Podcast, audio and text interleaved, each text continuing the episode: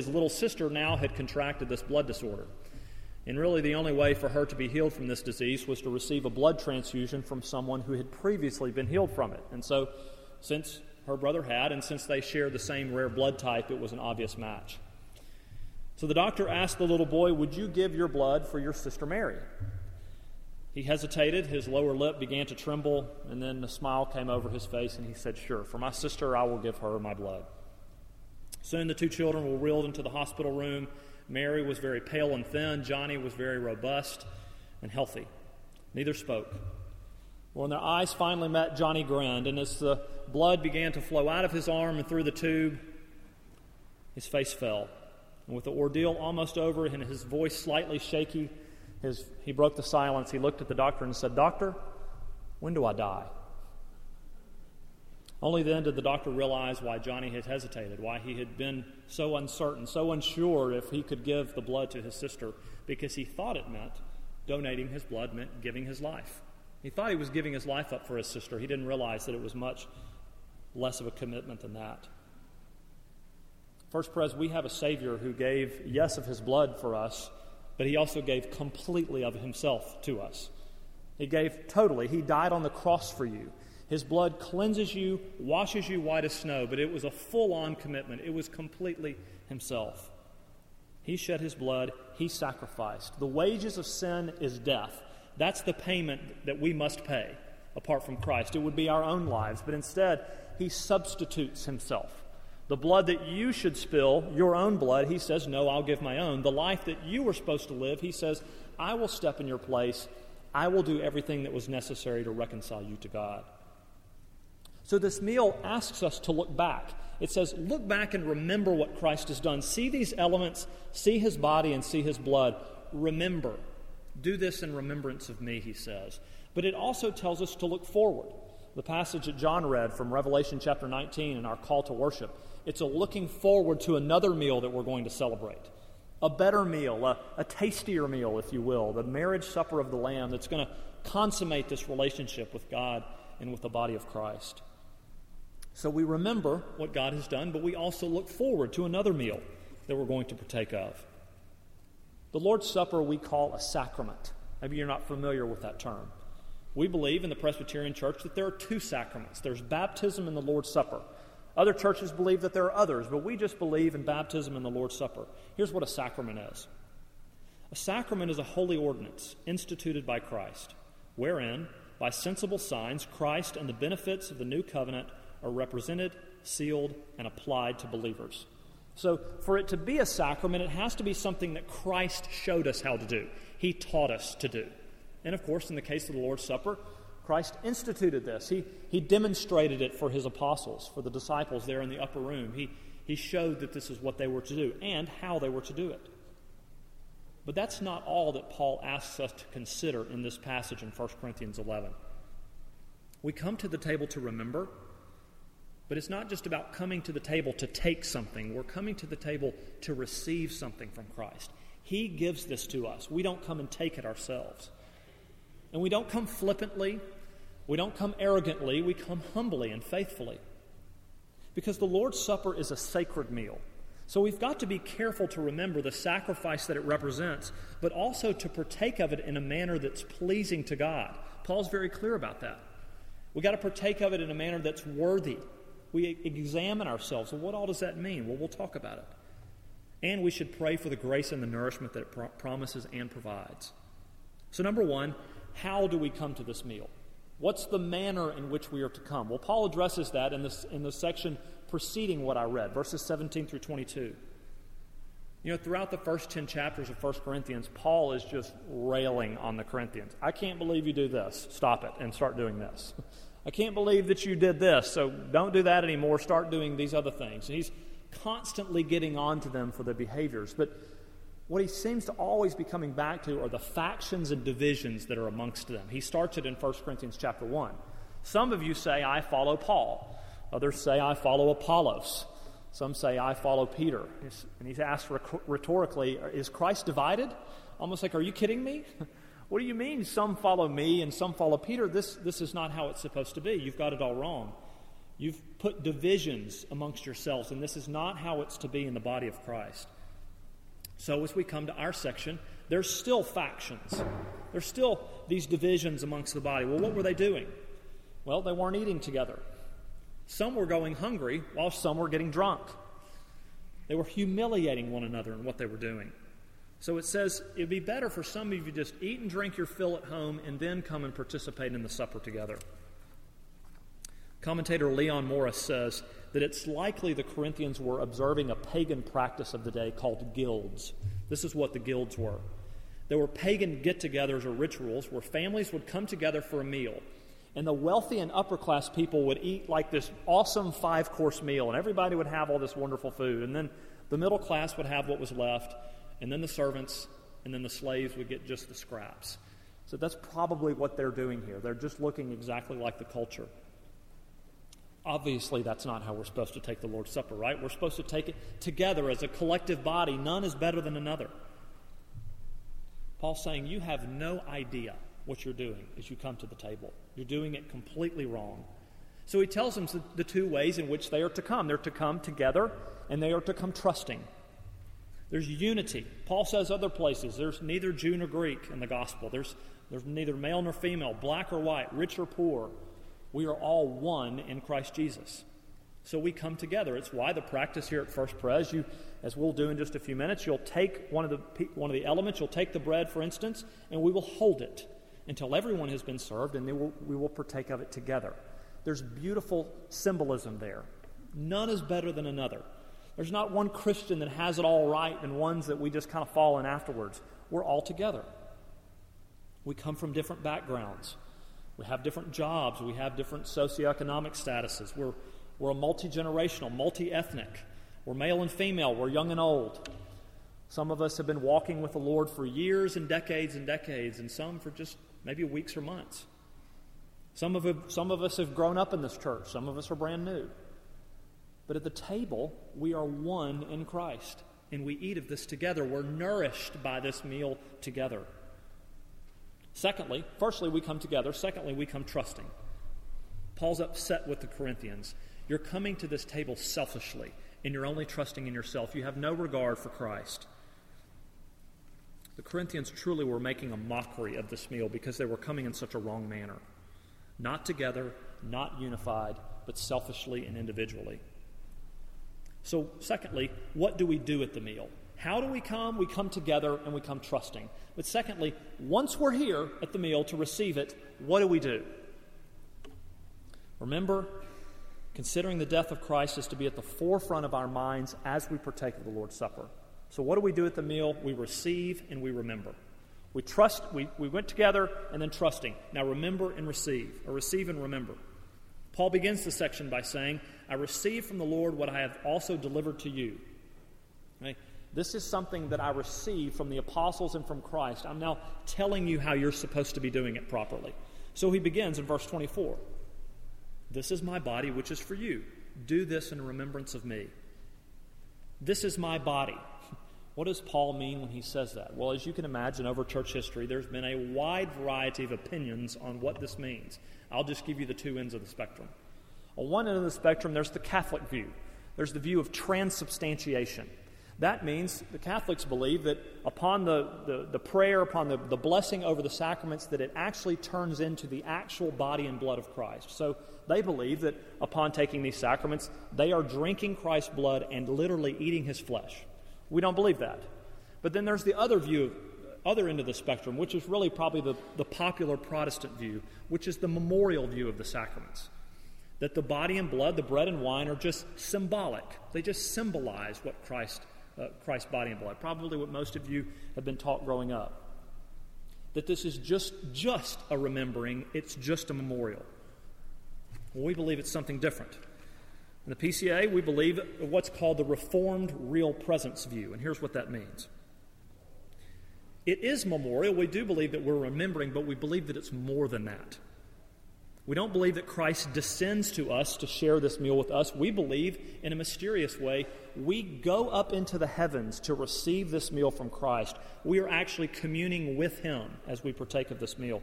Here's what John Calvin says The Reformed view is not transubstantiation and it's not memorialism. Much more, because it's not merely a memorial to Christ or a testimony of our faith in Christ, though it is that. It's real communion with Christ in heaven and nourishment of our faith. The Christian's identification with the risen Christ is so real and significant that there's a genuine sense in which the Christian is now where Christ is. The Christian is seated with Christ in the heavenlies. The Christian has come to the heavenly Jerusalem and to Jesus and his blood. We are where Jesus is through the mystical union effected by the Holy Spirit. Our subjective experience of the mystical union grows as our faith grows. The Holy Spirit uses the communion service to increase our faith, to strengthen our faith, to confirm our faith. Thus, through the communion service, we have communion with the total person of Christ, including his body, which was broken, and his blood, which was shed for our salvation. So it is symbolic, but we are spiritually feeding upon Christ's blood and his body. And it is nourishing us. It's benefiting us. It's, as we'll talk in a minute, it's sealing things within us that are true. We are Christ's. The benefit of the new covenant. His, if we are united with him in his death, we will be united with him in his resurrection. Those truths are being sealed in us as we partake of this meal. But quite literally, we are rising to seat to sit with our risen Lord, eating and drinking nourishment for ourselves. What a blessing. What a beautiful imagery. So, one, we receive, but we also remember. Do this in remembrance of me. Paul says this twice in this section. Why are we to partake of this meal frequently? Well, who doesn't need to be reminded of something a lot? Right? Are you always reminding your kids or perhaps your spouse to do something? We are forgetful people. We need to be reminded, and so we observe it often because we don't you see? what was needed for your salvation? Don't you see how awful your sin is and the payment that it required? Don't you remember what Christ did? Don't you remember his death? Don't you remember his atonement for you? We need to be reminded again and again and again. That's why we need a sermon again and again and again. You need to hear it put in different ways and from different people. You need it over and over and over. We hear the word preached, but in the, in the elements, we get to see it. Taste and see that the Lord is good. We get a picture, if you will, of the gospel truths here in these elements. And Paul says in verse 25, Do this as often as you drink it in remembrance of me. There's an active and a repeated remembering that this table asks of us. What he has done and the faith it requires from us. I don't know what your practice is when you receive the elements. Maybe uh, you receive it and you pray. You pray for the Lord to give you faith. I believe that's a great practice. Certainly, as you sit up front, you receive, you receive an element and you have a few moments to think about what you're doing. That's a great thing to do. Are you, am I coming in faith this morning? Do I understand my need for this table and the sacrifice it represents? Am I coming in faith? It doesn't mean that I'm coming perfectly or that I don't have some doubts that uh, are still churning within me. That's okay. Am I coming in faith and do I see my need for this? Or have you even considered it? Maybe you haven't even thought about it. It hasn't even, oh yeah, and we come and you come to the table. Have you prepared yourself, examined yourself this morning? But finally, we partake and celebrate this meal until the Lord returns, and in doing so, we're proclaiming our faith in it. Uh, hopefully, that is what we're proclaiming as we partake of it. So, what do we do at the meal? We receive and we remember. But lastly, who is welcome to the meal? Not everyone in the whole world is welcome to come here. It's not of benefit to everyone. If, if we aren't coming in faith, then the meal is of no benefit to us. So, who is welcome? Who is welcome at this Lord's table? This table is not First Pres's table. This table is not the PCA's table. It's the Lord's table. Anyone who has put their faith and hope in Jesus Christ, they're a member in good standing in a Bible believing church, they are invited. They are asked to receive the elements by faith. But how are you coming? Imagine if the President of the United States or maybe the Queen of England or some other dignitary has invited you to dinner. Well, you're going to stress about that for a few days, I would imagine. Probably go out and buy you a new outfit or a new tie, uh, maybe a crash course in cotillion. You're going to want to know how am I supposed to behave as I come to this table? Am I supposed to wait and only speak when spoken to? Make sure the elbows are off the table. There's so much that you're going to think about leading up to that. How am I going to behave at this table? with these people that are so important? Should it not be the same at the Lord's table? Thinking about it. Partaking of the Lord's Supper, as Paul says beginning in verse 27, it demands a strict self examination. Our Book of Church Order requires us to let you know as a congregation at least one week in advance before we're going to observe the Lord's Supper, which we often put in the bulletin. So Paul says, Whoever therefore eats the bread or drinks the cup of the Lord in an unworthy manner will be guilty concerning the body and blood of the, of the Lord. Here's what one commentator says on this verse Such an unworthy reception is tantamount to profaning or treating as unholy the holy sacrament of the Lord instituted for the benefit of his people. When Paul refers to an unworthy eating of the bread or drinking of the cup, he refers to the manner in which the sacrament is received. He does not mean to refer to the worthiness of the recipient of the sacramental elements, but to the way in which the recipient partakes of the sacrament. That's an important distinction. The worthiness is not that you're perfect. Of course, we all know that we're not perfect. It's not your worthiness to come, it's the worthiness that you're coming to take, to receive the elements. Have you prepared yourself? Are you coming in faith? Those are the two most important questions. How are you coming to the table this morning? Have you even considered it? Have you thought about what you're coming to do, or is it just another observance? Verses 28 and 29 end our section, but they're very essential for us. Let a man examine himself. What does it mean to examine ourselves? Can we examine ourselves? Yes, we can. Let no one approach the Lord's table who has not properly prepared themselves. Don't do it carelessly, don't do it without thought. Are you coming in faith today? The word examine here means to test something to determine its genuineness. Well, here's some diagnostic questions you might ask yourself Do you recognize your sinfulness and the misery that it causes you and the people around you? Have you repented of that sin and do you endeavor to live a changed life unto obedience to God? Do you trust in Christ alone for your salvation? Do you realize that this is not expecting a perfect faith, but do you consistently see the fruit of faith in your life? Are you living in grateful obedience? Are you at odds with a brother or sister in Christ and you need to offer forgiveness to them or perhaps ask for it from them? Do you see your need for the death of Christ? Do you see it as a benefit to you?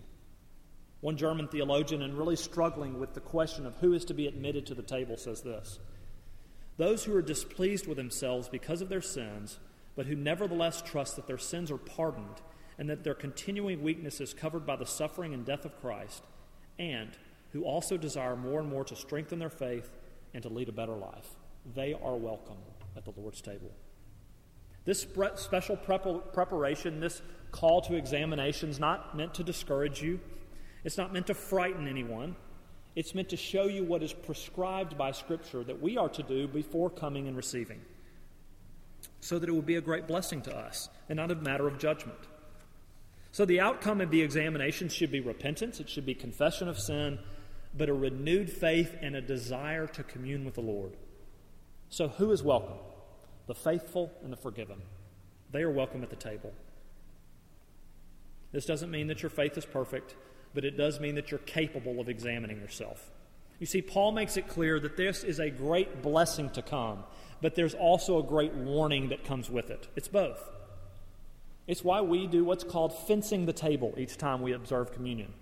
It's as I said before anyone who is a member in good standing in a Bible believing church, you're welcome. This is not just the table for people that are Presbyterians. Chip, Chip also often exhorts us all people who are in good standing, as I mentioned, and anyone who has put your faith and trust in Christ alone, that you are welcome to come to the table. Again, for an unbeliever, there is no benefit here for you, it's only for those who come in faith. And secondly, this table is for the forgiven. This table is for those that know that they need it, that you you need to come here. You need to be refreshed and nourished and given grace. You know, the outside world, this probably seems very silly. So you're telling me that you eat a cracker and you drink some juice, and this has somehow has spiritual significance to you. Yes, we do. But it's much, much more than that. It's much more than that because, as I mentioned, we imagine, we believe in a mysterious way, we are communing with our Savior, our risen Savior, as we partake of these elements. It's more than just we drink this, great, we got our warm fuzzy for the day, and we go. We believe we're communing and receiving from our Savior. We're dining with Him, and we're remembering what He's done for us. The table is not for perfect people, it is not for people that are striving to be perfect. It's for people who are convinced beyond a shadow of a doubt that they aren't perfect and they're trusting in Christ and His sacrifice. I encourage you this morning to think about your faith as the elements are passed. If you believe it's right for you to refrain from partaking of the elements today, that's okay. Pray that the Lord would give you faith to come next time we observe it and that you could partake by faith. And if you are going to receive them, would you do it humbly? But would you do it with gladness? Knowing that we commune with the Lord today. There was once a little boy who made a toy boat. He was very excited about this toy boat that he had made, very proud of it. So he took it out to a river one day, he had it on a string, and he was kind of pulling it along in the river. Strong wind came up and it pulled the string out of his hand, and the boat just went shooting down the river. He was devastated. He looked until it was too dark for him to look anymore, and he had, he had lost this little boat. A few days passed, and he was walking through town, and he looked in a little shop window, and he saw the boat right there. He said, That's my boat. That's the boat that I made. So he ran inside, and he saw the store manager, and he said, Sir, this is my boat. Can I have it back? The manager said, No, someone brought this in a few days ago. If you want it, you're going to have to pay for it. He found out that the little boat was a dollar, and so he ran home, and he got his dollar, and he came back, and he paid for it. And he was walking out of the store, he exclaimed, My boat, you're mine. You're mine twice. Once because I made you, and secondly because I purchased you. We are Christ two times over. He made us by the word of his power. He formed you in your womb, and you're his again because he purchased you with his blood. This is what this table tells us. We aren't, we aren't de- destined to, to hell and to sin forever. He's redeemed us and purchased us back with that blood you are His twice. If you ever think that you don't have value and worth in this world, this table reminds you that you have great worth and value because He's made it so. He's declared it so by His sacrifice. He's paid the price to redeem you. Let go of your stress and anxiety, give it to God's care. Let go of your sin and, sin and despair and lay it at the foot of the cross. He loves you and He has sacrificed Himself for you. Let's pray. Dear Lord, we thank you so much for your sacrifice through Jesus Christ. We thank you that you have bought us back with your blood, your perfect life, your atoning death. As we come to the table now, Lord, would you give us faith to receive? It's in Christ's name we pray. Amen. Would you stand now for our